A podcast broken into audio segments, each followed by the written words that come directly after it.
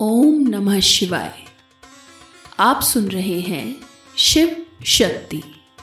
The first love story in the universe podcast मेरे यानी संजू के साथ। पिछले एपिसोड में आपने सुना कि किस तरह शिवरात्रि पर सती पुनः रुद्र को अपने समक्ष पाती हैं और संपूर्ण सृष्टि को शिव भक्ति में लीन देखकर अभिभूत हो जाती हैं। तो चलिए, अब इस कहानी को आगे बढ़ाते हैं। सती अब सभा भवन में नहीं थी। वो एक विशाल बर्फीले पर्वत के बीचों बीच खड़ी थी, जहाँ उनके और रुद्र के सिवाय कोई और नहीं था। रुद्र आँखें मूंदे गहरे ध्यान में लीन थे और सती का सारा ध्यान बस उन पर केंद्रित था।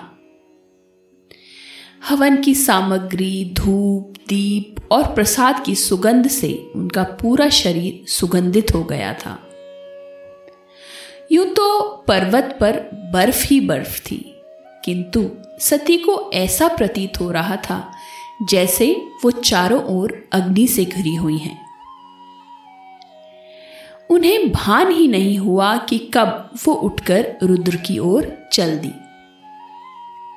ना अपना शरीर प्रतीत हो रहा था और ना ही सृष्टि। बस रुद्र, केवल रुद्र। अब उनके और महादेव के बीच कोई नहीं था। उस प्रबल आकर्षण को झेल पाने का सामर्थ्य अब सती में नहीं था। और अंततः वो इतनी अभिभूत हो गई कि उनकी आँखें बंद हो गई और वो महादेव के आलिंगन में निढाल होकर गिर गई। उस आलिंगन में बर्फ़ को जमा देने वाली ठंडक थी तो भीषण आग की गर्माहट भी, जिसमें वो जमती और पिघलती जा रही थी। भले ही उनके चारों ओर प्रकृति भयंकर उन्माद पर थी किंतु रुद्र के आलिंगन में केवल शांति थी, मौन था और था ऐसा अलौकिक आनंद जिसकी अनुभूति आज तक सती को नहीं हुई थी, जो समझ और शब्दों से परे था। सती को जाने उस आलिंगन में कुछ क्षण हुए या कुछ घंटे या कई वर्ष बीते, पता नहीं। किंतु फिर उन्हें ऐसा प्रतीत हुआ जैसे उनके भीतर रक्त की लालिमा के रंग की बड़ी बड़ी लहरें उफान ले रही हैं, जो उनके शरीर के प्रत्येक अंग में दौड़ रही थी।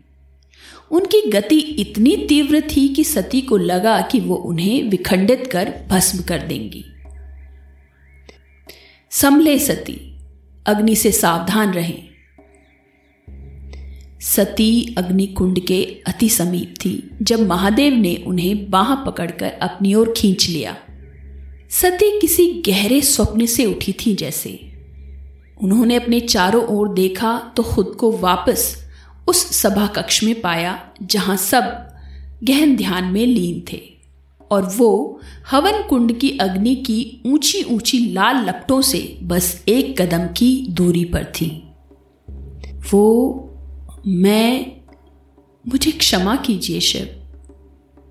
किंतु तब तक शिव फिर से ध्यान मग्न हो चुके थे। अर्धरात्रि हो चुकी थी। महादेव के नाम का मंत्रोच्चार अपने चरम पर था।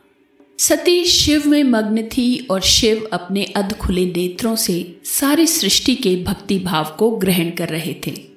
तभी सती ने हल्के से उनके केशों को स्पर्श किया। तो शिव ने तीव्रता से अपने नेत्र खोले और सती की ओर देखा।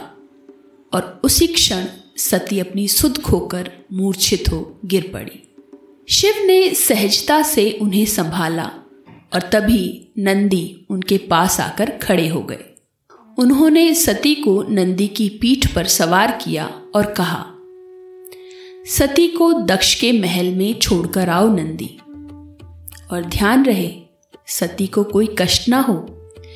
नंदी ने दो बार अपनी गर्दन हिलाई और सती को लेकर प्रस्थान किया। रुद्र वापस अपने ध्यान में लीन हो गए।